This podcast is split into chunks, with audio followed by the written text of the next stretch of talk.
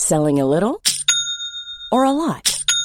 Shopify helps you do your thing however you cha-ching. Shopify is the global commerce platform that helps you sell at every stage of your business. From the launch your online shop stage to the first real life store stage, all the way to the did we just hit a million orders stage. Shopify is there to help you grow. Shopify helps you turn browsers into buyers with the internet's best converting checkout. 36% better on average compared to other leading commerce platforms because businesses that grow grow with Shopify. Get a $1 per month trial period at shopify.com/work. shopify.com/work. Ready to pop the question? The jewelers at bluenile.com have got sparkle down to a science with beautiful lab-grown diamonds worthy of your most brilliant moments. Their lab-grown diamonds are independently graded and guaranteed identical to natural diamonds, and they're ready to ship to your door. Go to Bluenile.com and use promo code LISTEN to get $50 off your purchase of $500 or more. That's code LISTEN at Bluenile.com for $50 off. Bluenile.com code LISTEN. The Michael Reade Show podcast. Tune in weekdays from 9 on LMFM. To contact us, email now michael at lmfm.ie. Tuesday morning, the 11th of uh, January. Good morning, with much debate and discussion from now till 11am. Uh, this is Michael Reade on LMFM.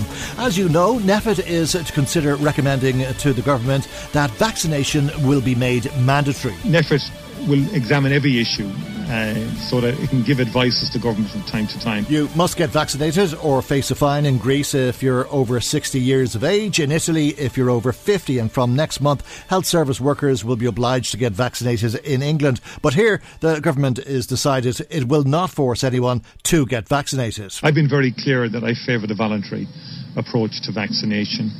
And in fact, we, have done extraordinarily well as a country in terms of 94% um, uh, vaccination rate of the first and second dose. And even 63% of the booster were top of the European League table, Union League table in terms of the booster campaign.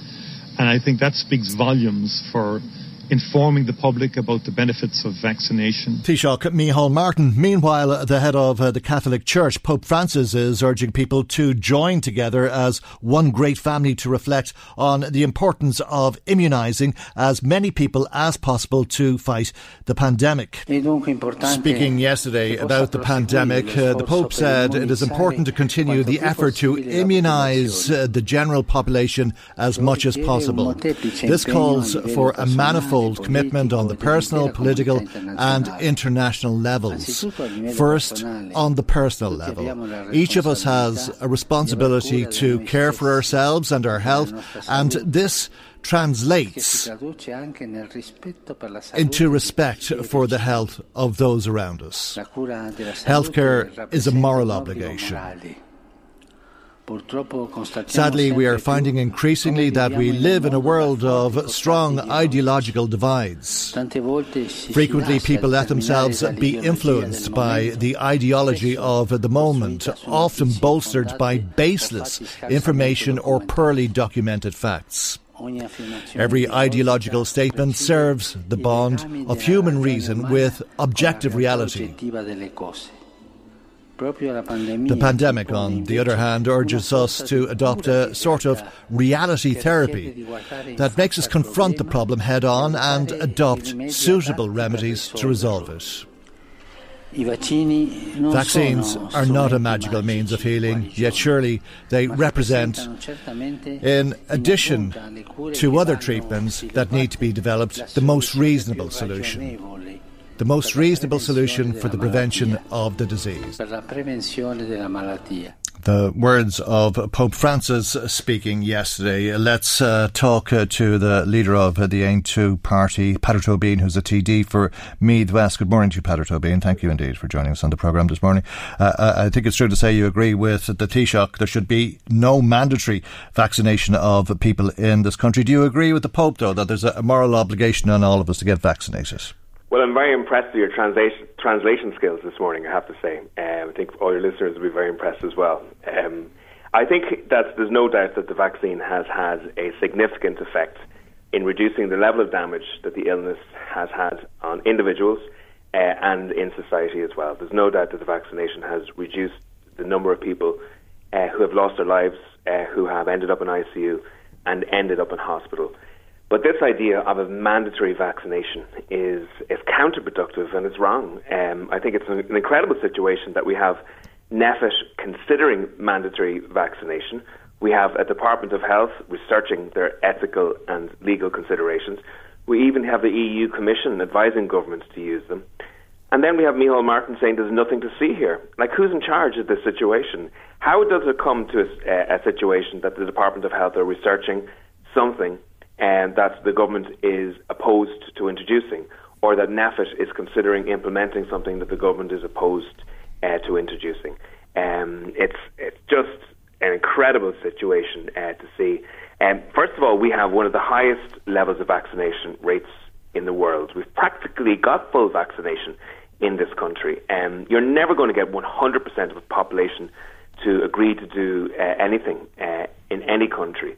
Uh, and of the 6% roughly that haven't been vaccinated, um, a large proportion of those have had actually got COVID already. So uh, they, the estimates are that roughly half of them would have had COVID at some stage or would have had some level of immunity to it. I think, you know, we're missing the point here. The point here is that we have a health service that doesn't have enough capacity.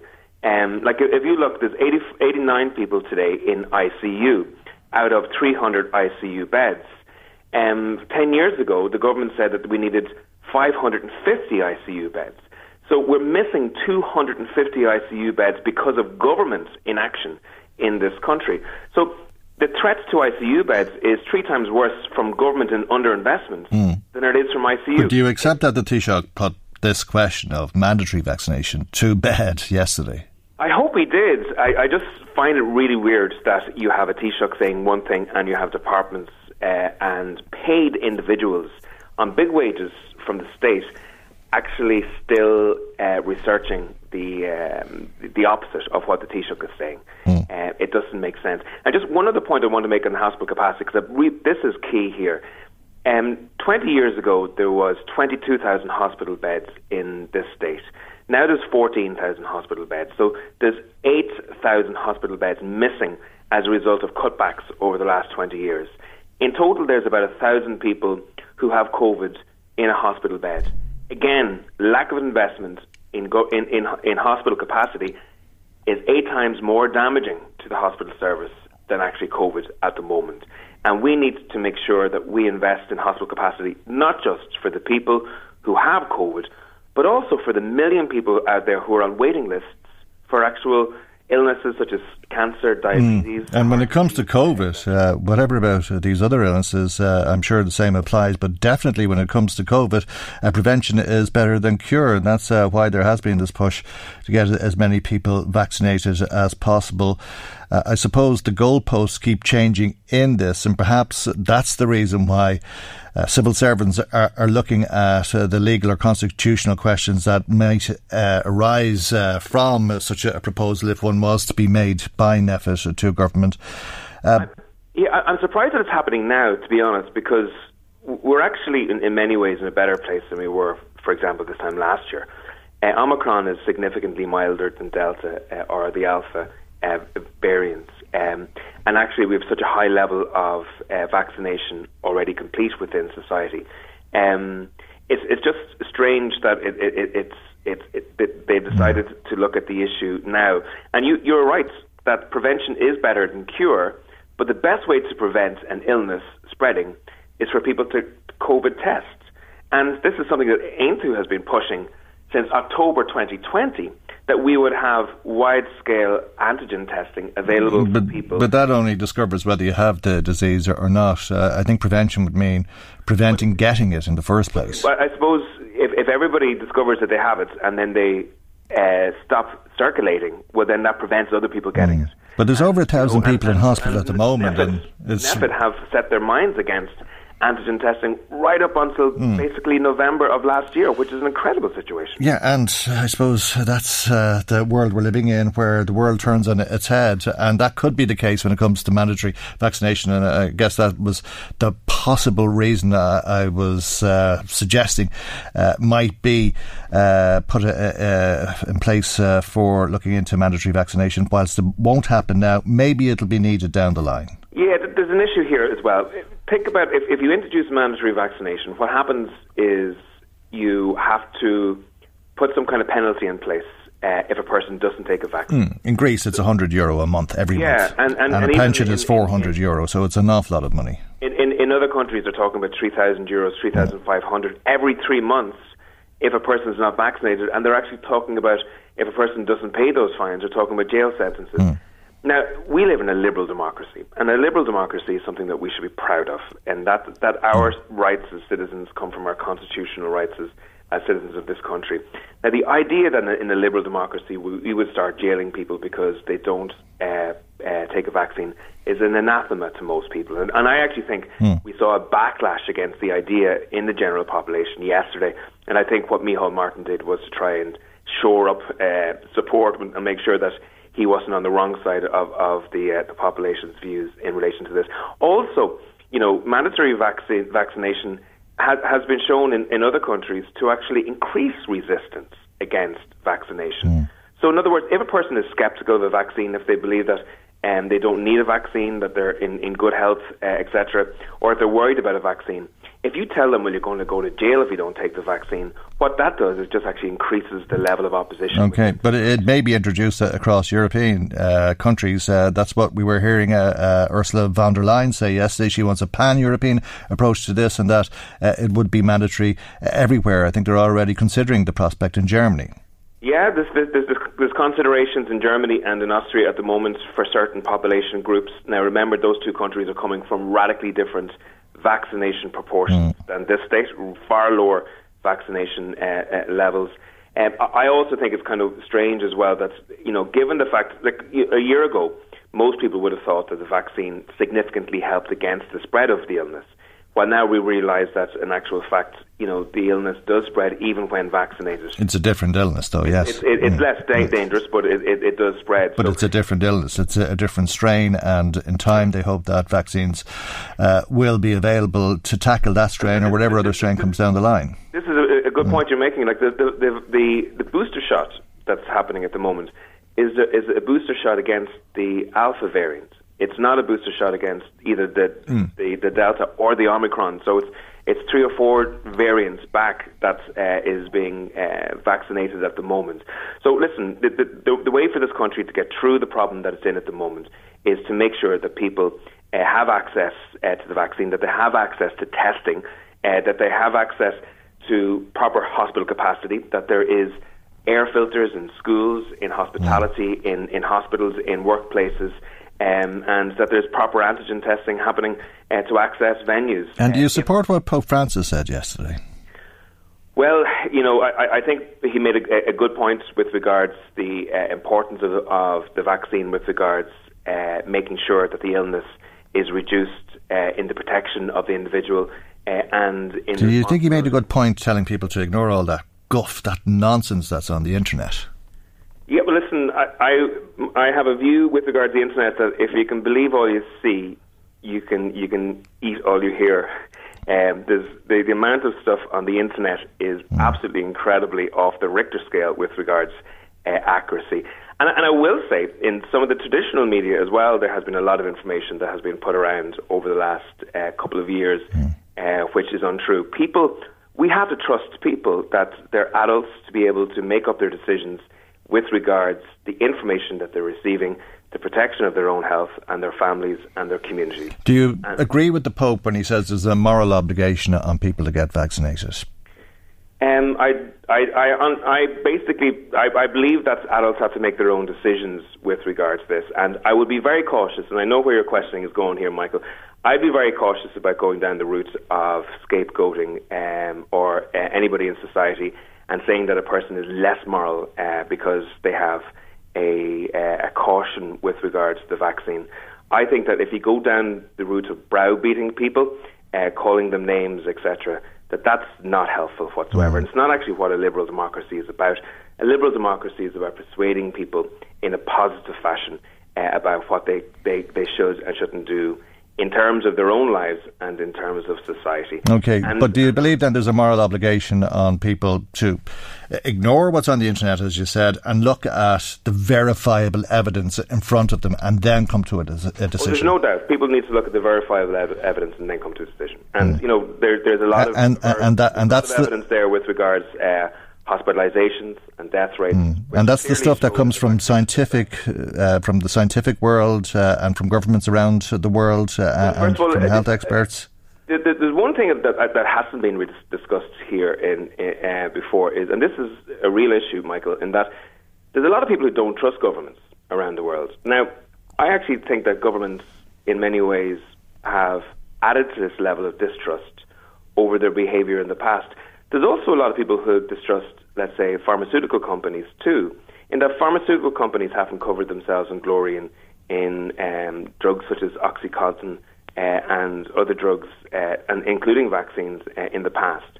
So there is a there's a natural level of distrust amongst a certain section of society uh, to governments to authority. Uh, and so, where do you suggest people get their verifiable well, evidence? I, I do, uh, as I said to you, I do believe that the most of the information that's coming from the, the scientific community in Ireland in relation to uh, hospitalizations, ICU, and death clearly show that the taking of a vaccine significantly mm. reduces against those uh, three. So you'd recommend, in terms of vaccinations, that people listen to the HSE, that they listen to the World Health Organization, that they listen to the scientific world. I, w- I would absolutely recommend that they listen to the scientific world. Uh, but the, the, the issue here is that you know, if you ask me, should they listen to NPHET or the CMO, um, I will say, well, the, the and the CMO have made a lot of mistakes in the past as well.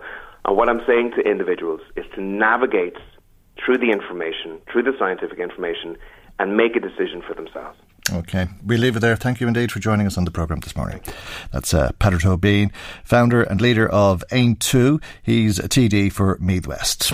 Michael, Reade on LMFM. Now, the European Commission Vice President uh, Maros Sefcovic will meet with uh, the British Foreign Secretary Liz Truss on Thursday of uh, this week. Liz Truss, it seems, will take over from where her predecessor, David Frost, left off in terms of uh, the negotiations negotiations on the Northern Ireland Protocol. Liz Truss met with the DUP and Sinn Féin yesterday, and let's hear a little bit more about how those meetings went because we're joined by the DUP's Jim Wells, who's an MLA for South Down. Good morning to you, Jim Wells, and thanks indeed uh, for joining us on the programme uh, this morning. Jeffrey Donaldson, your party leader, seems to be running out of patience at this stage and is asking Miss Truss to act now or um, come to some sort of resolution with the European Union if that's possible? Absolutely. Um, I think things are moving in the right direction, but we need certainty. We need a date, and we need Liz Truss to say that if the European Union don't concede on these important issues, Article 16 will be moved. And I, I think that's a certainty we need because this has dragged on for far too long, and the impact of the uh, protocol, both on our economic and constitutional position, continues to be, become more and more worrying. Right, uh, and uh, I'm sure you're enthusiastic to read Liz Truss's article in uh, the Sunday Telegraph. Yes, excellent. Uh, there was a repeat of the command paper that was issued in July 2021.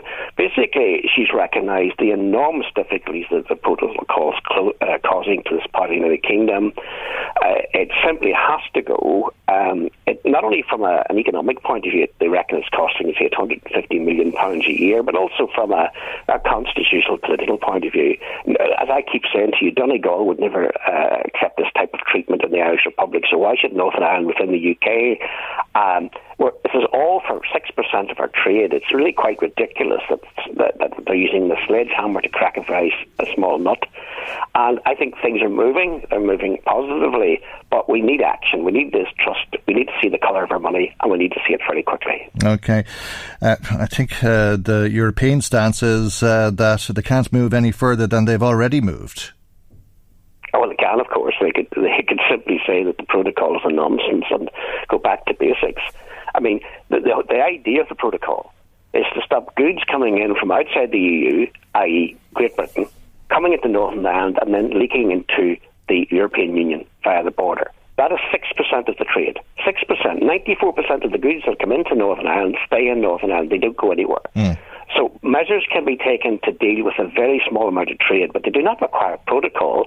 They require, first of all, a gradual phasing out of that uh, trade, and secondly, just a tier status whereby those goods, there's an undertaking given by the, the importer that they will not uh, go into the Irish Republic unless they meet EU standards. Very simple. You do not need a major constitutional crisis to achieve that. Okay, if that argument falls on deaf ears, and we're told it'll fall on deaf ears, uh, that there is no room for manoeuvre from the European side, uh, what then? Uh, because uh, Jeffrey Donaldson said yesterday he wants imminent progress uh, on the pro- protocol or Article 16 to be invoked. Uh, what does imminent mean? Oh, well, I would say before the end of the month, there has to be if, if the European Union do not uh, bend on this issue, then we have to move Article 16, which is entirely within the, the control of the UK government. We need to show the European Union we're serious about this, and we need to go back to basics and achieve an agreement that looks after the 6% of the trade without endangering the constitutional position of this part of the United Kingdom. Right. Uh, that will lead to further tension and an undermining of trust, according uh, to the Irish Minister for Foreign Affairs, Simon Coveney, who was speaking about this yesterday and seems to be of the view, as is Sinn Féin, that the DUP is electioneering. Well, obviously, there's an election coming up on May the 5th, and we have to be shown to be strong and resolute on this issue. But I mean, remember, it's six percent of the trade. If the Irish government are genuinely concerned about substandard goods coming in to the Irish Republic from Northern Ireland, we can deal with that. But they know, and we know, that as things stand, Northern Ireland is semi-detached from the from the rest of the United Kingdom.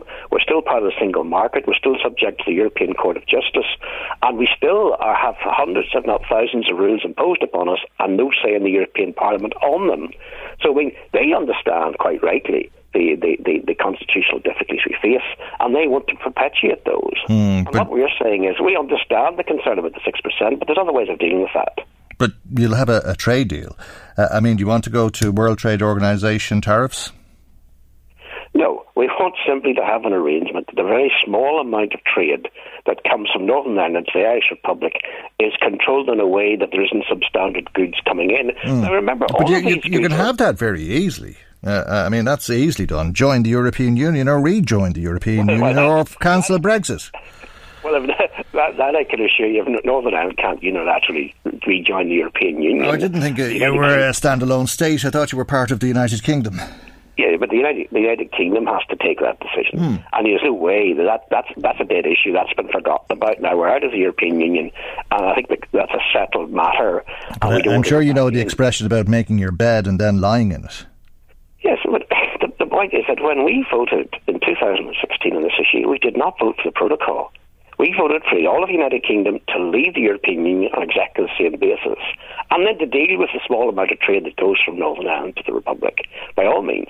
But I mean, the point is, we're using a sledgehammer to crack a nut here, because remember, the vast majority of those goods are of European standard because they're also exported to France, Germany, etc.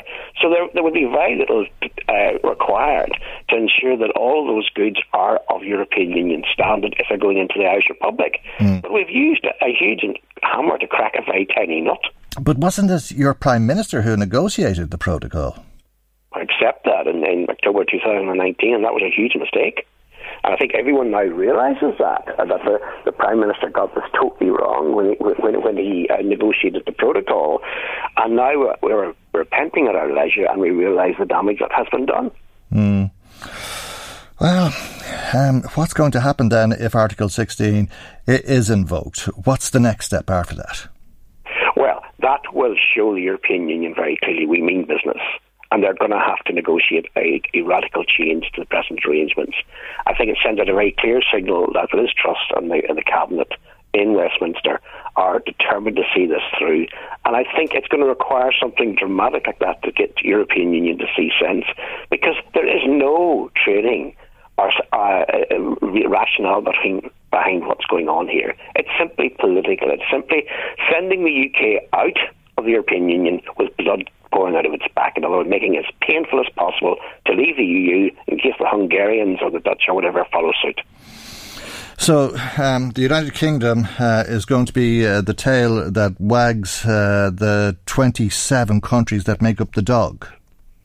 Uh, yes, but the United Kingdom should have total jurisdiction over its entire uh, country, and at the moment we don't. And uh, I think even Europe's beginning to realise that our government's taking this issue very seriously.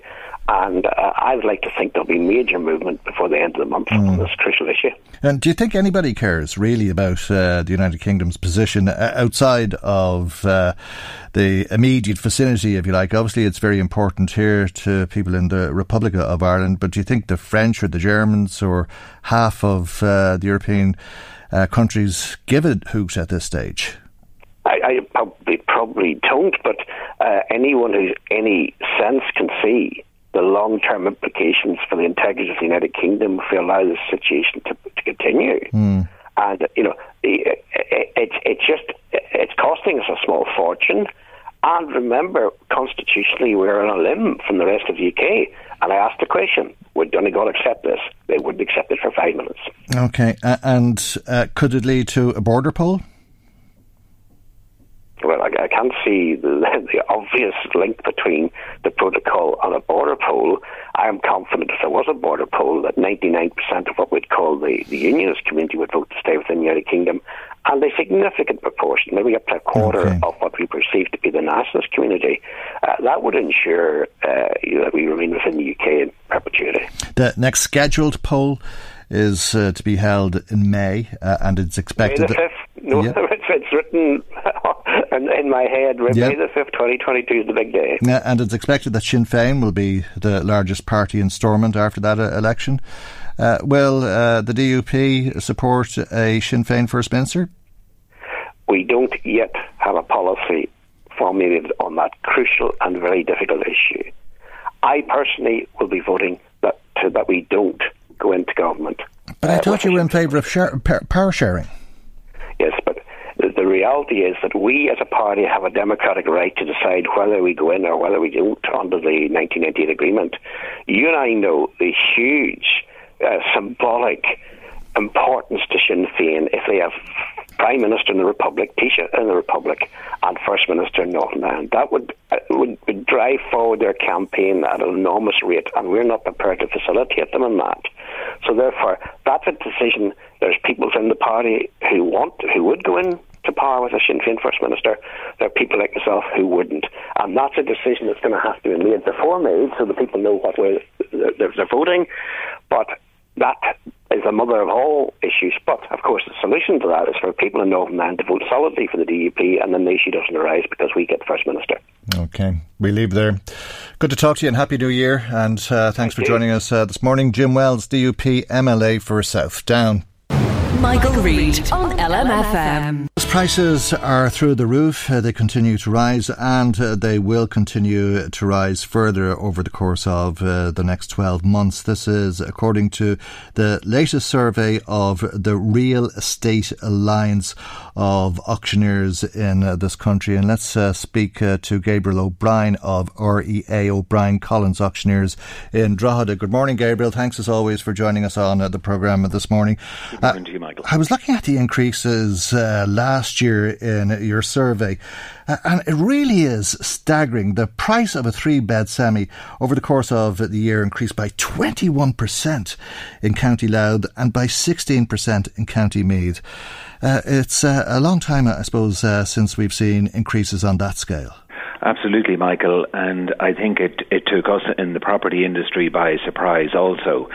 I suppose um, with the benefit of hindsight, it seems to have been a function and factor of the lockdown periods where um, selling selling properties and viewing properties was done virtually, but people still like to buy in the flesh. So there was certainly pent up demand there that absolutely um, rocketed prices, um, particularly in the in quarters two and quarters three of 2021, and um, we predict more modest um, single digit price increases during the course of uh, 2022 because we see such large increases, Michael, as being um, unsustainable. Mm. Uh, modest, but uh, increases on top of uh, these extreme increases at the same time. The yes, they are. I think for um, for County Louth and County Meath, we're we're predicting price in, increases of maybe plus or minus five percent. Again, that is five percent. It's cumulative. It's on top of of those large increases in 2021, and I think that is largely related to supply. There is an undersupply of um, second-hand homes on the market, and in certain towns you know, like Drogheda and Navan, at least there are several new home schemes under construction which give first time buyers um, a chance to get a foothold Okay, and there's a, there's there's a, a difference, uh, I think, uh, between uh, the Real Estate Alliance uh, survey and other surveys in that there is no disputing uh, the figures because these are actual sale prices that Absolutely. your figures are, are, calculated off, and we're looking at uh, a 21% increase in County Louth over the year, 20.9% in Drogheda, 21% in Dundalk. where does that put prices at now? So, so typically for a average three bed um, semi detached, we're we're looking at in County Louth um, a, a figure in the region of two hundred and forty five thousand euro, and that is up from the start of the year of a figure of just in the early two hundreds. And in County Meath, we're talking about an average three bed semi in the 280s, and that's up from an average of um, in the early 240s.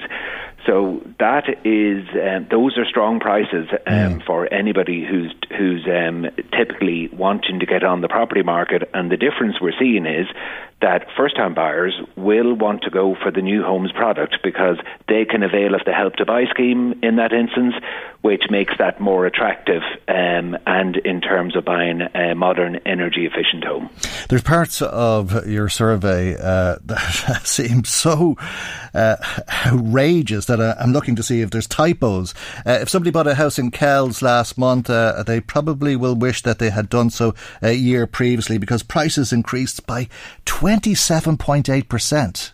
Sure. Um, yes, I mean, there are certainly some, some um, I suppose what we would call anomalies, but but again, these are based on actual um, house house prices and um, sale prices that our agents have achieved across the counties of Meath and Louth, and maybe maybe towns like let's say Ashbourne and Navan would have responded um, earlier um, in the market to price increases where Kells, and as you go further out, mm. um, those are the towns a little bit further out, Michael, that are playing catch up, but certainly they are very much catching up. And increases of about 13%, 12.5%, I think, in Navan, 13% in Ashbourne, 16.3% in Trim.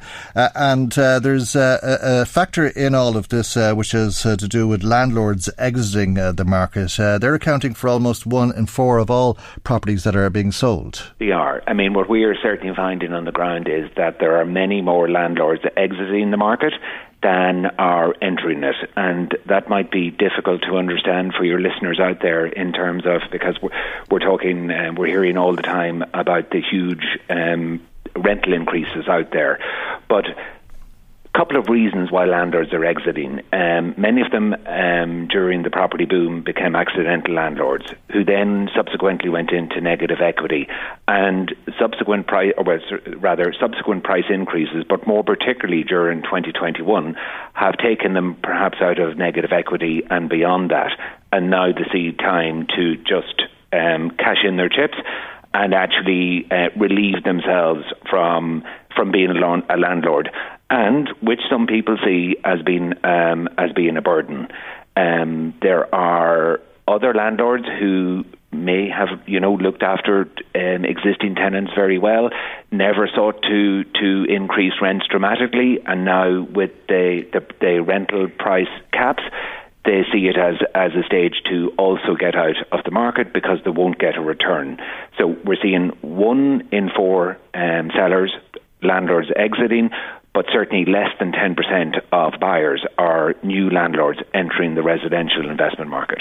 All right. Uh, last time I spoke to you, I think it was uh, three months ago, uh, around the time of uh, the last REA survey, and you were telling me that at the time in Drogheda uh, that uh, you were um, advertising properties for sale in O'Brien Collins, uh, and uh, they were selling more or less as soon as they were advertised. Does that continue to be the case? Because uh, we always are, are told that prices hinge on demand versus supply. Yes, I suppose one one difference that we did note, uh, Michael, during the last quarter of 2021 um, was this: that um, the property market seemed to have quietened down, stroke dampened down a, a little bit in terms of um, number of inquiries coming in for viewings, for inspection, for inspections, and we put that down to a couple of things the price the price increases that took place dramatically in quarters two and three in 2021. Um, we found that that actually had perhaps maybe priced some people out of the market when it came towards the end of the year, and they've decided to sit back and wait and see how the market develops in 2022. And other people just um, took a view that they were being outbid on several occasions and that they in turn would wait and see how things would settle down. Now, I don't see I don't see any there's no pointers out there that the market is going to dip. But I think there is there are signs rather, Michael, that the market is steadying. Um, and in terms of asking prices, we there there are um, there, the houses are staying a little bit longer on the market. Uh, the numbers of viewing requests are perhaps not as not as heady as they were mid last year, and maybe maybe what we'd all like is for a more normal functioning property market. Mm-hmm. That's good for the seller and that's reasonable for the buyer. Yeah, well, people have found it impossible to get a house, and it, it seems as though there's no end to the uh, amount of uh, building at this stage. Where's the real demand at the moment? Is is it at the higher end, or is it for apartments, or somewhere in between? I think the real the real demand out there at the moment in Drogheda, what we're experiencing anyway in, in this town, in our own town here, is the first time buyer market. Um, they're looking for um, they're they're they're looking to avail of the help to buy scheme. I know there's a, there's um, certainly controversy about that as to as to the merits of it being in place or not. But certainly we are seeing that people are using using that to to actually um, secure a deposit on their first home. And unlike years ago, where people bought a house to perhaps trade up from in the next sort of five to ten years, people now are, I think, intent on buying the house for keeps, and so the first-time bar- mm. market is is strong. But those buyers, Michael, do want to buy a house. They do want the front door. They do want the garden. The apartment market is is um, is is not so much in demand. Mm. Perhaps by some investors, but typically people do want their own front door, their own back garden, and they want to buy a house similar to, or a version of rather, what they grew up in themselves. And is there still that pandemic, much cheaper than Dublin price tag impact on all of this? That you might be working uh, from for a company based in Dublin, but you'd be able to do it from home in Drogheda or elsewhere. Absolutely, absolutely. So we have a lot of buyers, the, the uh, prospective buyers rather, and the first question, um, or perhaps the second question, is broadband connection. They've worked out the the accessibility via the motorway or public transport in and out of Dublin by themselves, but certainly broadband connection is is a huge plus. And many of the people who are working in the foreign direct investment companies, who may be only commuting in and out of Dublin once or twice a week well, look, it's it's an obvious choice for them to, or an obvious reason for them to buy a much better and larger home outside of the capital they don't need to be in Dublin um, five days a week anymore. Okay, well, that rapid increase in prices will slow down, but they'll continue to increase by 5% over the course of uh, the next year. That uh, seems uh, to be the view locally across County Louth and County Meath. And we leave it there for the moment. And thank you, as always, for joining us on the programme today. Gabriel O'Brien of REA O'Brien Collins Auctioneers, based in Drogheda.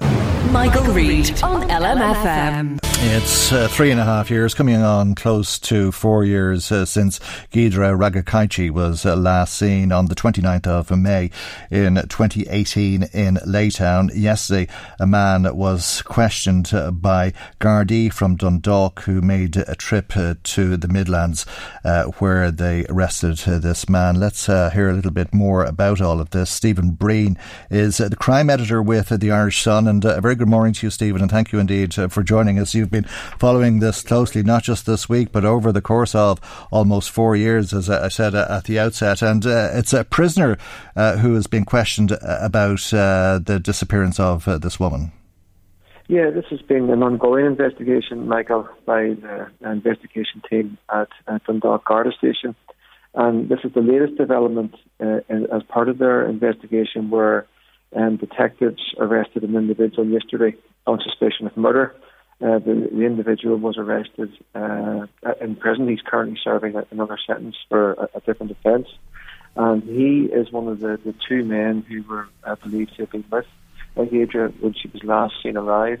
The other individual uh, passed away uh, last year, so this is just the, the, the remaining individual who was left um, from the, the, initial guard investigation where they identified this man as being with uh, when she disappeared. So they have now arrested him on suspicion of murder. They've spoke to him in the past where he talked about how he uh, had no knowledge of what happened to her uh, when they last saw her alive uh, in May uh, 2018.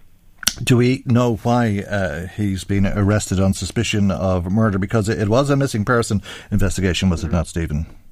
It was a missing person initially, but it was quickly um, reclassified as a murder investigation um, by the, the, detective team there at Dundalk Garda Station because they quickly established that there was no proof of life.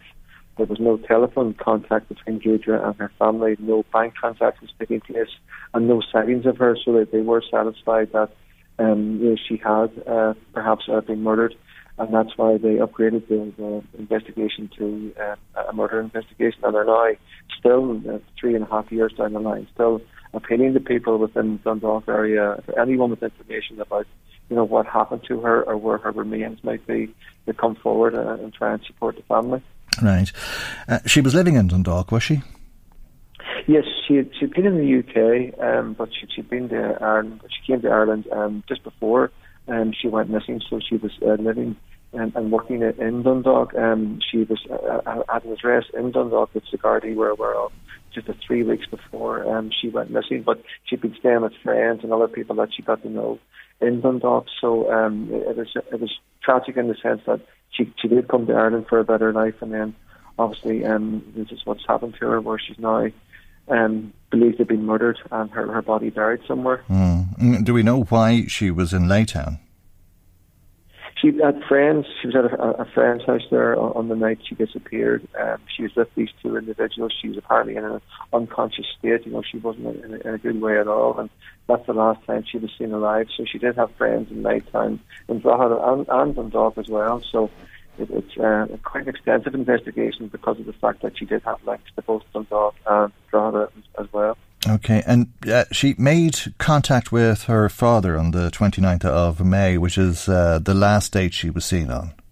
That's the last time she ever had contact with her family. Since then, you know, her, her sister has been going on social media making appeals uh, for help for people to come forward. The Gardaí have also issued numerous uh, appeals for information as well for people to come forward. As I said, it is an active and ongoing investigation. The Garda are willing and anxious to speak to anyone he may have some information in relation to what happened to her. But the latest stage of, of this investigation is the fact that this individual, he was with her on the night that she disappeared, uh, is now being questioned on suspicion of murder. Okay, and do we know anything more about that phone call to her father? Because uh, that was a, a call uh, to where the family are in Lithuania. Uh, was there any sign that uh, she was distressed or anything like that?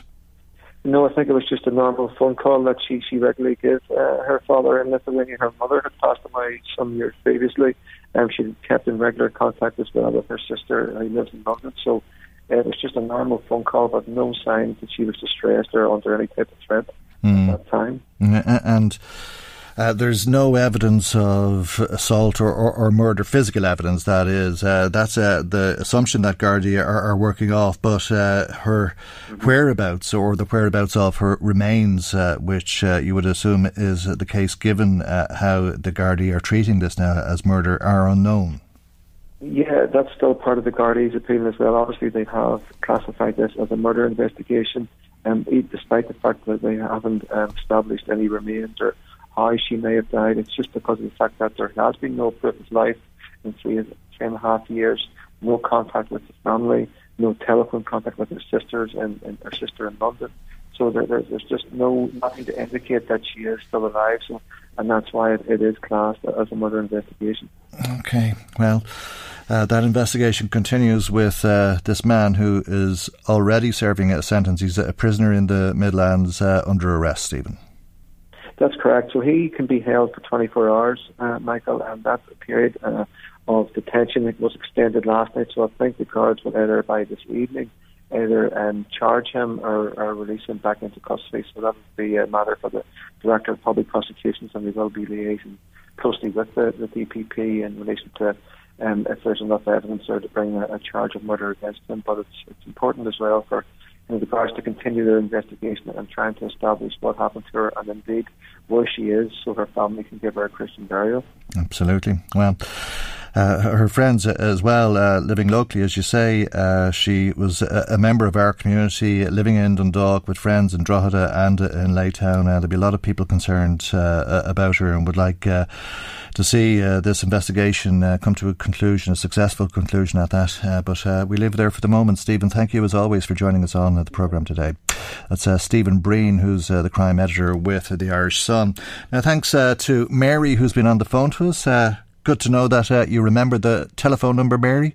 I should remind everybody that we have this new telephone number. If uh, you haven't got it off at this stage, maybe you t- think about writing it down 041 983 2000. That's 041 983 2000. We'll repeat it again in a moment and try to repeat it uh, every day on the programme uh, because it is a, a, new number and it's something for us all to get used to. Uh, and uh, maybe you'd want to stick it in your phone if uh, you feel like contacting us regularly, as I know some people do, uh, and we always appreciate it. But Mary has been in touch with us uh, today on 0419832000 to say she's furious. She's furious about how some schools have put in place what she calls ridiculous rules for students who are trying to keep warm in classrooms. Her daughter, like all of her fellow students, has been finding the cold hard to bear in school. So since Christmas, she's been bringing a hot water bottle into school and she wears it under her coat in order to try and stay warm. It wasn't bulky or obstructive and it gave her a little bit of heat. Many others in the school were doing the same thing. Now the school has come out and banned them outright. This is after they already banned students from wearing non uniform hoodies. Many were wearing them under their school jumpers to help them stay warm. How do the schools expect the kids to stay warm? She heard reports of other schools not allowing female students to wear trousers to stay warm. Is it not enough that our kids have to try and learn under these circumstances without city rules making it even more uncomfortable for them? Thanks, uh, Mary. Uh, it's I don't know. Uh, I, I, I I really don't know. I can't understand. Uh, I think. Uh, there's no argument. I'm not sure that there's many. Um, there's obviously somebody who could argue with you because the schools uh, think that doing something to keep you warm is wrong or offensive in some way. I can't understand that at all. And I say that sitting here in the warmth of the studio this morning. I can't imagine sitting uh, here with the windows open and trying to concentrate on what we're doing must be must be very very difficult very very hard for the children to concentrate. Uh, thanks for bringing that to our attention. Uh, i wonder if it's uh, the same elsewhere or if it's uh, just uh, your daughter's school Uh, we'd Paddy Duffy in touch with us. Paddy has a couple of points to make uh, on uh, the show with us as usual. He's texting today. He says the housing market is heading for a deja vu and a negative equity situation. Maybe not tomorrow, but soon.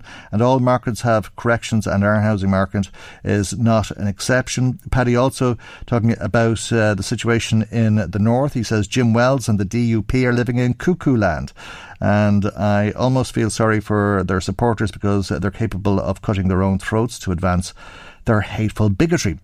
Strong thoughts as always, Paddy, and always good to hear from you. Tony in County Louth uh, in touch with us as well, uh, a regular texter too, so good to hear from you, Tony. Good to hear from anybody who's been in touch.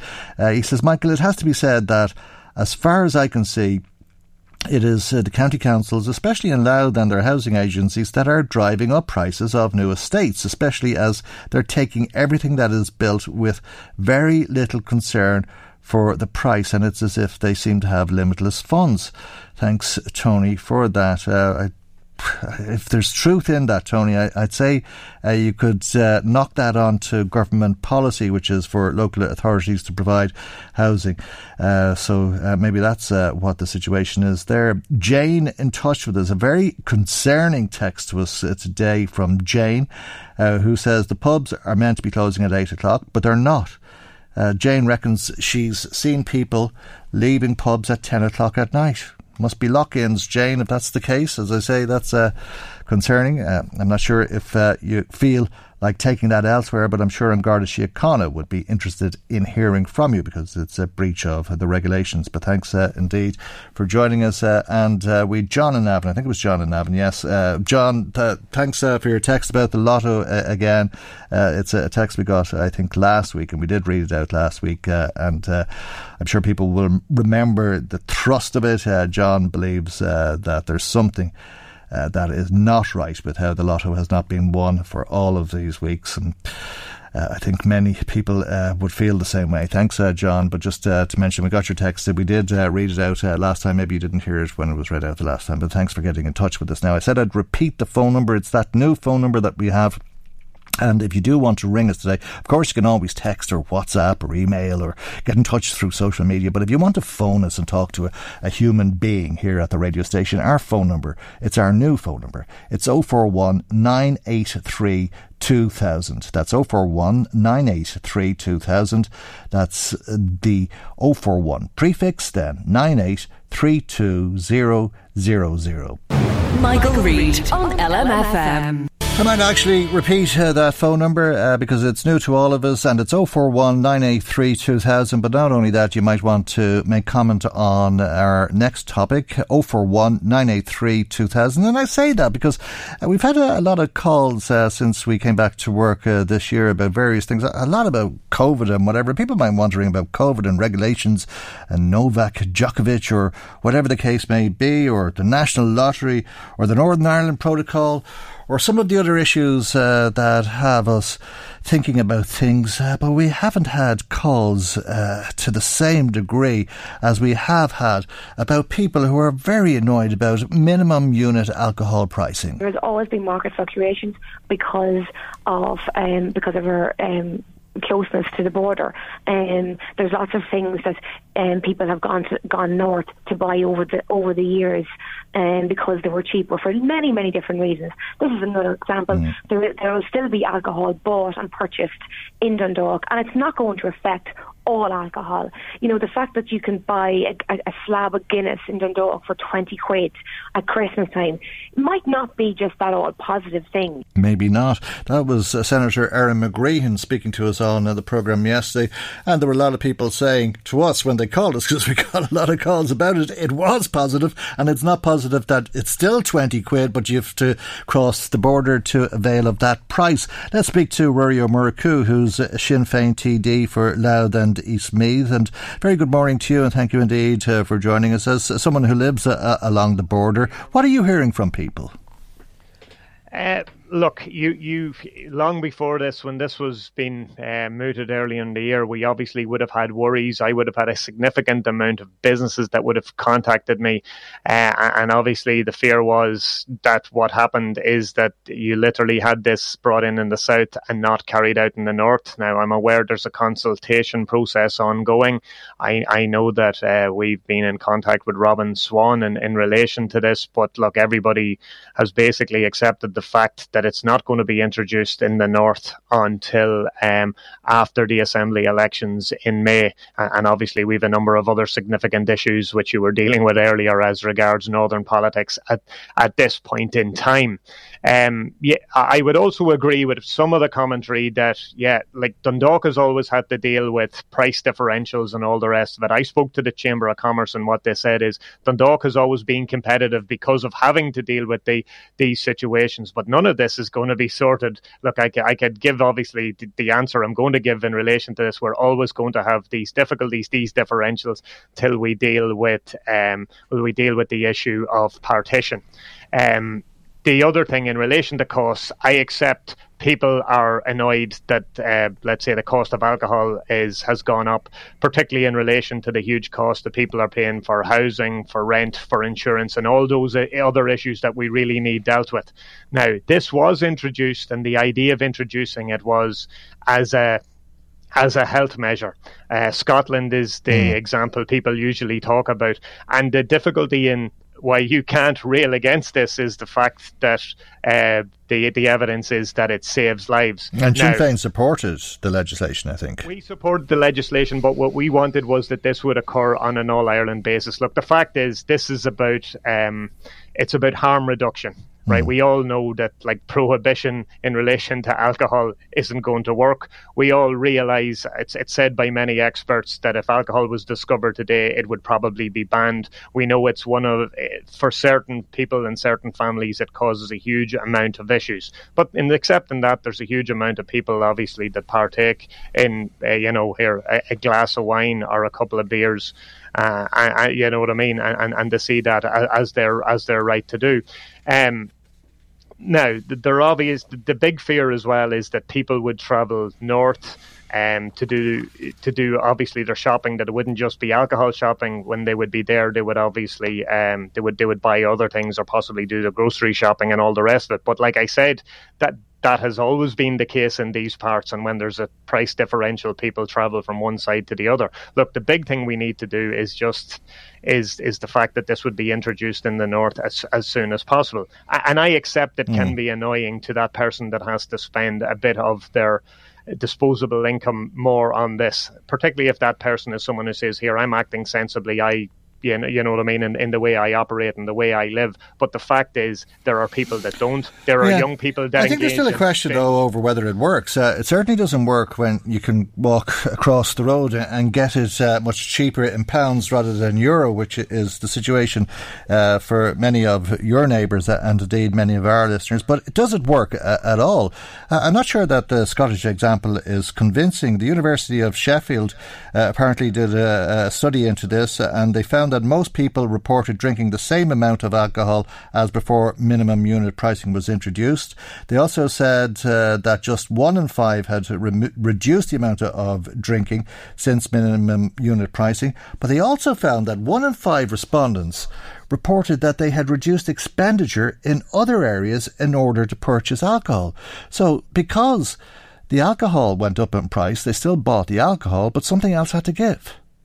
Well, look, we're into the wider issue of um, the difficulties with alcohol. F- first of all, this is about, I, I, suppose, chaotic drinking and binge drinking, and, and we would talk about young people where, you know what I mean, you'll get a lot more bang for a buck. Mm. Unfortunately, the wrong way as regards. Well, it won't affect you know, somebody. You know, it won't affect somebody who's on a high salary. They can continue to chaotically yes. drink. Uh, but if you're on a, a low salary, maybe your children are going without breakfast I well here I, I, would say in families with high incomes where somebody is drinking chaotically, that eventually will probably lead to somebody losing their job and all the rest of it, and there will eventually and and those families will be suffering from other things. And look, we need to. This is only one aspect. We need to tackle problem drinking across the board. Look, we have a huge issue with with with, with this in in in Ireland, and and I accept that the arguments put up that you're taking money uh, from a family, but the fact is, see, at this point in time, there's a huge amount of people who, let's say, whether they are drug addicts, whether they are um, alcoholics, or whether they are gamblers, that are taking money out of, um, let's say, uh, grocery shopping out of the absolute necessities that family need to spend on. Look, we have a huge issue with all of that. As I said previously, we'd love to live in an absolutely perfect uh, world where we had perfect solutions. We don't. But you, you said it yourself. In relation to this part of the world, this certainly isn't going to work. It's not going to have a huge impact because there is the alternative here for people to travel to the north. Mm. And, and my fear is the impact that that has if it's let run in relation to businesses in this particular part of the world. But I already said huge amount of people are under really, really severe, serious um, issues as regards cost of living and energy and all the rest of it. And they are the issues that we really, really need to tackle in, in order to remove the pain that people are dealing with at this point in time. And as I say, whether that's the cost of keeping a car on the road with insurance, whether it's housing, where it's the absolutely mad rents. Look, yeah. you've been dealing with some of these issues even already today yourself. But you know, we, that's we, the business we yeah. need to do. We, we were talking about uh, Nicola Donnelly, a, a journalist uh, for uh, the Mirror, who uh, went uh, north of the border to buy alcohol over the weekend, and uh, she spent two hundred and sixty nine euro eighty two. It, would have cost four hundred and five euro for the same uh, amount of alcohol here. and what she did was she WhatsApped a few friends. She took the order, she filled up her, her car, and came back with a saving of one hundred and thirty five euro. That's hard to argue with. Yeah, look, and I've heard of a number of people that that would say themselves it wouldn't be worth my while. But my neighbour, my friend, my cousin, my brother, my sister rang me, yep. and we did it. And, and look, most of those people that's what they're doing. It won't do any harm. They will not be either increasing or decreasing the amount of alcohol they take. In an awful lot of cases, those people that I'm talking about aren't problem drinkers. Look, this is one mm. tool that's aimed at problem drinkers. But the money is like going. The money is going over the border, and with it other money uh, because while you're there buying your uh, alcohol in Sainsbury's, uh, you might decide uh, to do your grocery shopping while you're at it. I, I already said that to you. I yeah. said that was the, that was the reason when we were, were, talking about introducing this in the south alone that I wrote to Stephen Donnelly, Pádraig McLaughlin, and others within Sinn Féin were really strong in relation to this. And what we said is this will only work as a health measure if it's introduced across the border. But once again, we have had, uh, I, I suppose, we, we haven't had a significant amount of communication across that border, but beyond that, we have the difficulties that we have in relation to partition, and we have obviously different electoral cycles that are now going to make an impact, and obviously the particular issues that pertain as regards the difficulties around Brexit, where mm. the hmm. DUP are at the minute. So we need to get beyond all of that to a point, obviously, of being able to um, introduce this north and south, and then we and, and then that option won't be there. And I accept for some people that's a nuisance, and, and you are taking their some of their disposable mo- money away. But but it's very difficult when someone says because it mightn't be about that everybody doesn't reduce the amount of alcohol, but see if those problem drinkers do and you know what I mean, you save lives. And we all know about the huge cost that, let's say, alcohol, and that's before you even go into drug abuse or, or mm, any of the mm, other mm. issues, the impact they have on the health service and then on wider society. Okay. Look, not the first time we've had this discussion. Okay, well, maybe it'll uh, be introduced in uh, the North after the election in May. Jim Wells of uh, the DUP told us earlier on in the programme that he would not vote for a Sinn Féin First Minister, and uh, he expects that others wouldn't, uh, and that some would. What do you make of that? Well, look here. I, I, I think you either accept the democratic process or you don't. The fact is, uh, over the years, unionists said they wouldn't accept a lot of things that they have. Look, it's a changing world. See, on some level, see the chaos within unionism, the cul-de-sacing that they have put themselves in relation to. We will pull this down if we don't get sufficient action in relation to uh, triggering Article 16 to a degree, it's an element of desperation. We're aware where business interests, be they nationalist or unionist, are in the sense of recognising that the Irish Protocol works, that the European Commission has been really forthcoming in relation to solutions, and we assume that all we were getting from Liz Truss is an element of just a continuity of sabre rattling, and, and, probably from Boris Johnson uh, diverting from other difficulties that he have has at this point in time. Okay, we leave it there for the moment, and thank you indeed uh, for joining us. Ruairí Murchú, Sinn Féin TD for Louth and East Meath. Eric Cuthbert says the only thing that minimum pricing does is cause hardship for the ordinary man. That's the last thing they need, says Eric. Tony in County Louth and Jerry Brady have both been in touch to give out to me about the new phone number that I keep announcing. They, they're making the point it's not a new phone number. Uh, they both say that they've had it in their phone book since the day the radio station opened. I, absolutely, you're right. I beg your pardon. It's a new comment line number. The old 1850 comment line number is gone, so it's uh, the landline number 041 2000. And thank you both for making that point with us today. Michael, Reade on LMFM. Now, you remember last week, uh, President uh, Joe Biden didn't mince his words when he was condemning a, a mob uh, that launched uh, an attack on democracy at the heart of democracy a year ago on the 6th of January on Capitol Hill. A mob breaking windows, kicking in doors, breaching the Capitol, American flags on poles being used as weapons, as spears fire extinguishers being thrown at the heads of police officers. A crowd that professes their love for law enforcement assaulted those police officers, dragged them, sprayed them, stomped on them. Over 140 police officers were injured. We all heard the police officers who were there that day testify to what happened. One officer called it, quote, a mid, medieval battle and that he was more afraid that day than he was fighting the war in Iraq.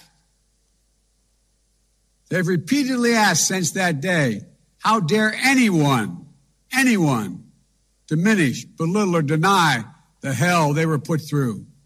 We saw with our own eyes.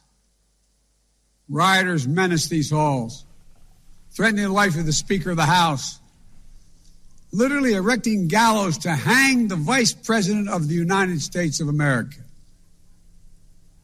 What did we not see? We didn't see a former president who had just rallied the mob to attack, sitting in the private dining room off the Oval Office in the White House, watching it all on television and doing nothing for hours.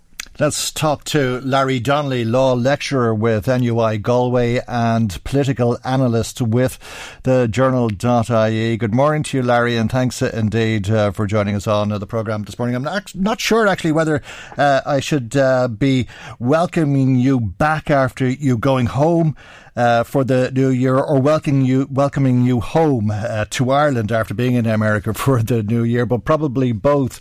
Uh, it was a, a, an unprecedented uh, speech, uh, a very powerful speech that President Biden gave, unprecedented in terms of uh, the criticism of his predecessor, but he, he summed it up pretty well, didn't he?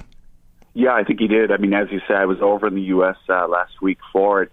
Uh, and certainly it was a, very, very strong speech. You could hear the conviction uh, in President Biden's voice just there. Uh, and really his, his take on events were, is pretty unassailable. Uh, that is exactly what happened. I think the testimony of the police officers on the Capitol that day, uh, in particular, uh, says just how just how horrendous uh, a day it was for them uh, and for I think for our country and for our democratic ideals uh, as they say, and and that the president stood by and watched it happen, uh, and then subsequently told those people that uh, we love you and you're, you're great people, and you know please go home now in peace, but uh, you know we still love you, uh, and I think that that was quite an extraordinary uh, moment, probably the low point uh, of four years that I think were very very difficult uh, in the United States. But make no mistake about it, Michael. I mean, there's a substantial constituency in the United States uh, who still think that what happens, what happened that day, was either uh, some sort of conspiracy engendered by uh, the Democrats or elements in the FBI, et cetera, or uh, on the other hand, um, they're willing to look past what happened and say that it was in some way justified because uh, the election was stolen from Donald Trump. So even to this day, mm. uh, I suppose the division and everything else that we saw on display that day, uh, it persists in the United States and it persists uh, among some high-ranking Republicans who are responsive to uh, the radical elements in their midst to increasingly uh, control the Republican Party. Okay, and uh, I was reading your article in uh, the Journal. I know you spent a, a bit of time when uh, you were in uh, the United States uh, watching Fox News, getting a, a sense of that perception that a lot of Americans have. Yeah, it, it really was extraordinary. I mean, as I said in the piece, I watched Sean Hannity uh, the conservative commentator a lot of times who's been in the news recently because uh, he was in con- contact regularly with the president himself and with others uh, in the Trump administration saying that uh, this was a bad idea. You need to back off this stuff that is uh, January 6th and the claims of election fraud, et cetera. So any claim whatsoever to uh, impartiality or to journalistic integrity, I think, really goes out the window.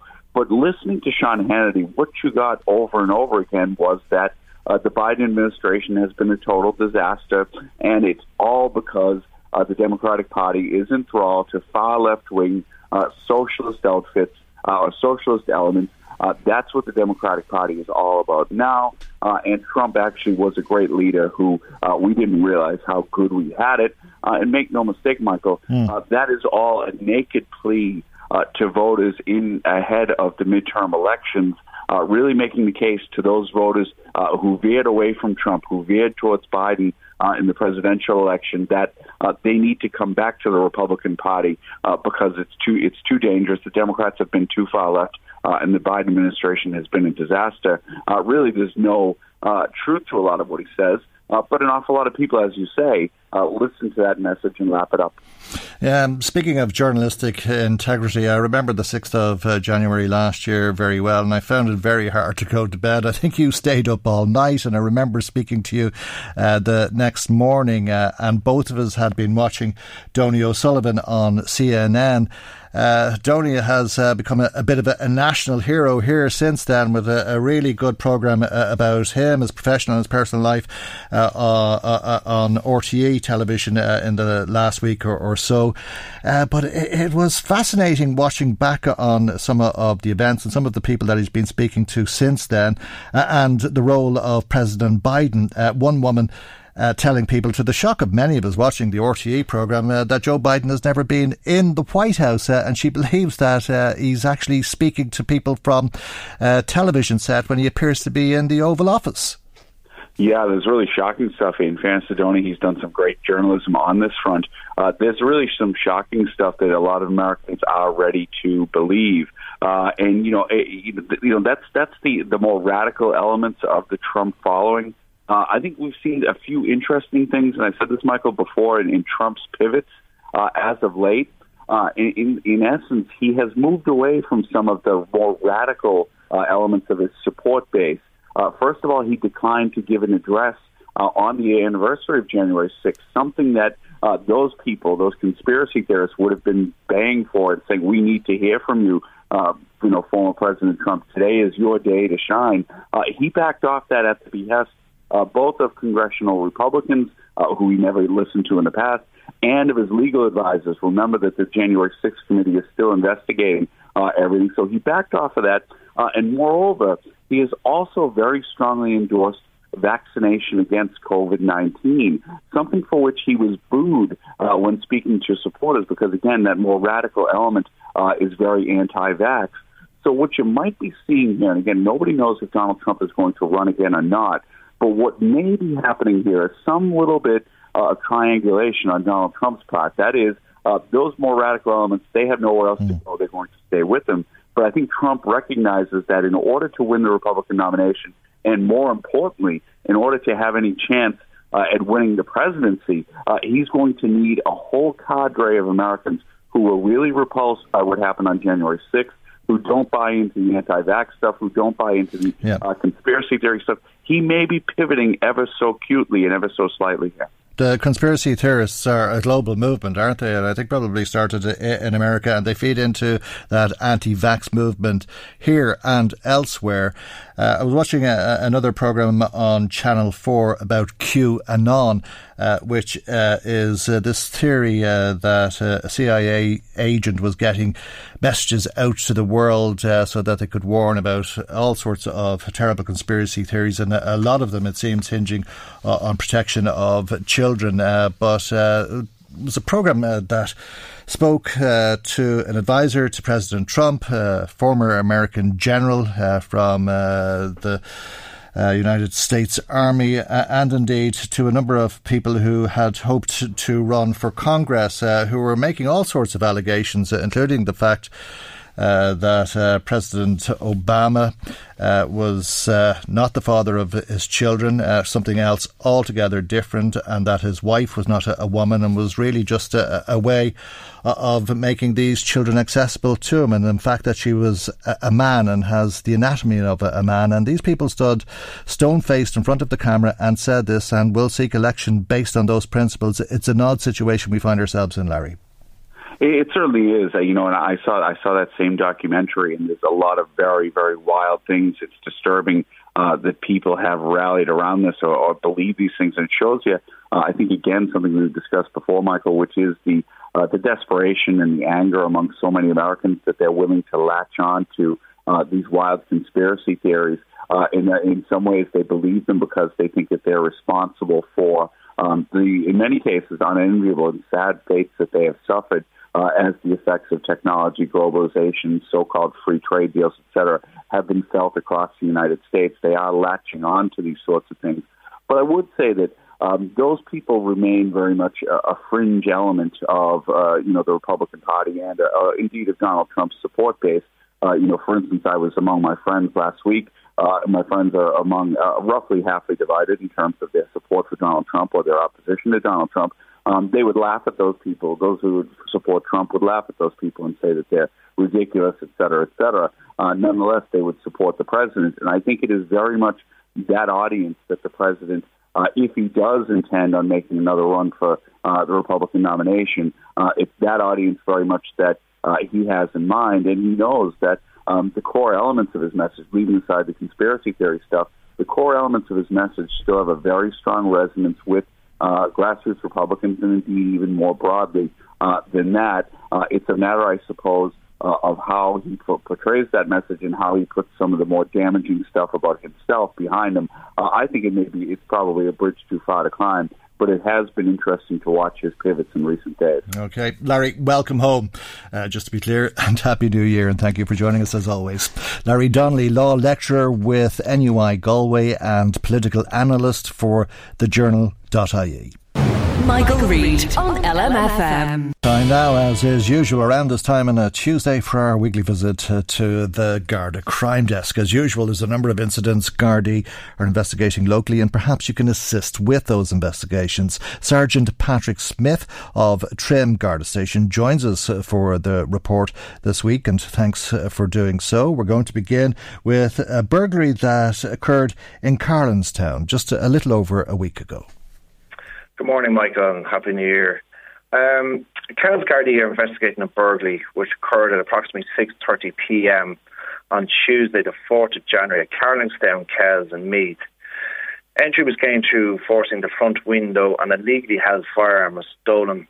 So we're just looking for if anyone was in the area or if anyone noticed any suspicious activity or can help us in any way. We wonder could you contact Kells Gardaí on 046 928 0820. Uh, another burglary in County Meath to, to report on next. Uh, this one in Athboy. Yes, um, Kells Gardaí are also investigating another burglary, um, which occurred between 2:30 p.m. and 10:45 p.m. on Friday, the 7th of January, at Mitchelstown Athboy in Meath. Entry was gained by forcing the back patio door. Now, we believe that this crime may be linked to similar burglaries in the Delvin area on the same date. And during these burglaries in the Delvin area, a small black hatchback car was observed acting suspiciously.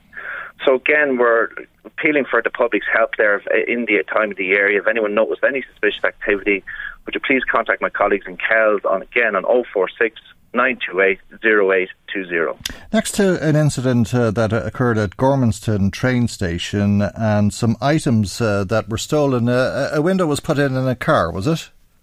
Yes, Michael. Um, Laytown and Gardaí are investigating a theft from a parked vehicle at Gormanston train station, which occurred on Saturday, the 8th of January, between 11.45 and 12.45. And As you stated there, the back passenger window was smashed and a number of items were taken. Uh, again, we're helping. We're looking for any assistance again from anybody in the area. Uh, and please contact Laytown Gardaí on 041 981 3320. And Michael, again, I would just like to take this hmm. opportunity mm. to highlight to our listeners that not to leave any valuables in sight when you've parked up your vehicle. Okay, to a very specific uh, appeal now because uh, some uh, criminal damage uh, was done uh, to a garage last Thursday, but you have CCTV and you have a description of the individual who may have been involved and indeed what he was driving. Yes, Michael. Um, Duleek Gardaí are investigating an incident of damage to a door and a window of a garage at a private residence at Lotter, Duleek, County Meath. This occurred on the 6th of January at approximately 3 a.m. Now, the owner has CCTV, and uh, which shows a suspect who we believe was a male, had a beard, and was wearing a hoodie. Uh, the Gardaí have also carried out local inquiries, and they've established that a wine Renault Megane with a possible reg of a 10D was acting suspiciously in the area the night before. So again, we're appealing for anyone that notices any suspicious activity uh, right in around the area to contact my colleagues at Ashbourne Garda Station on 01 801 0600. Okay, to Dundalk, a burglary and a lot of PlayStation games have been stolen. Yes, um, the Dundalk Gardaí are investigating a burglary which occurred between 10.45 to 4.50 p.m. on Tuesday the 4th of January. Now, entry was gained to this private residence by forcing the front door um, property was taken, including a substantial amount of PS4 games. So we're looking just for any local information, especially if anyone in the locality has been approached to buy a large consignment of P- PS4 games. And any information in relation to this incident, please contact our colleagues in Dundalk Art Station on 042 93 uh, mindless vandalism next uh, at Drogheda Town Football Club. Yes, Drogheda Gardaí investigating criminal damage to, to their all-weather pitch at Drogheda Town Football Club on Wednesday, the 5th of January at 3.40pm. Now, Gardaí have established that a number of youths had congregated in the area and caused damage to the pitch. Um, CCTV is in the area and has been currently downloaded. So again, we're looking for local information. Uh, if anyone can was in the area or noticed these youths, if you could contact my colleagues at Drogheda Garda Station on 041 987 4200. And we'll conclude with a, a word of caution, a, a warning uh, to people to watch out for the grandparent scam. What's that about? Yeah, yes, this seems to be a new scam that's emerging there. So, in essence, what it is is a text message. You will receive a text message, um, and it's a random text message purporting to be possibly a family member, stating that they're looking for financial help or they're in some sort of trouble uh, and this needs to be kind of kept a secret between both parties. So, as I said, there tend to be a family member. Um, the, possibly the family member is based in the foreign jurisdiction. Um, so we're stating that the fraudulent text will say we need urgent financial assistance, for example, to pay a medical bill or a fine, and then the the suspect is looking for the money to be transferred directly into the account. So we're advising uh, all persons that to be wary of unsolicited text messages. Um, do not volunteer any information. Um, this is known as fish for basically they're fishing for facts. And we're basically saying to people to resist the urge to act immediately, no matter how dramatic the story may be, and to basically trust your instincts and also try to verify any person's identity when they're sending such text messages. Okay. We'll leave there. Thank you indeed. And we'll return to the Garda Crime Desk uh, around the same time on next Tuesday's programme with thanks today to Sergeant Patrick Smith of Trim Garda Station. That's our programme for today. And God willing, we'll see you for our next programme tomorrow morning at 9am right here on LMFM. Good morning. Bye bye. The Michael Reade Show podcast. Tune in weekdays from 9 on LMFM. To contact us, email now michael at lmfm.ie.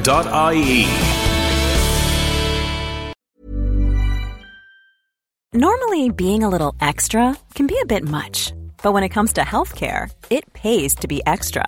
And United Healthcare makes it easy with Health Protector Guard fixed indemnity insurance plans. Underwritten by Golden Rule Insurance Company, they supplement your primary plan, helping you manage out of pocket costs without the usual requirements and restrictions like deductibles and enrollment periods. So when it comes to covering your medical bills, you can feel good about being a little extra. Visit uhone.com to find the Health Protector Guard plan for you. Hey, it's Paige DeSorbo from Giggly Squad. High quality fashion without the price tag. Say hello to Quince. I'm snagging high-end essentials like cozy cashmere sweaters, sleek leather jackets, fine jewelry, and so much more. With Quince being 50 to 80% less than similar brands.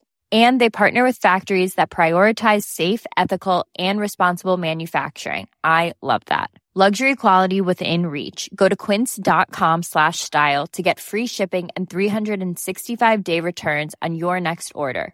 Quince.com slash style.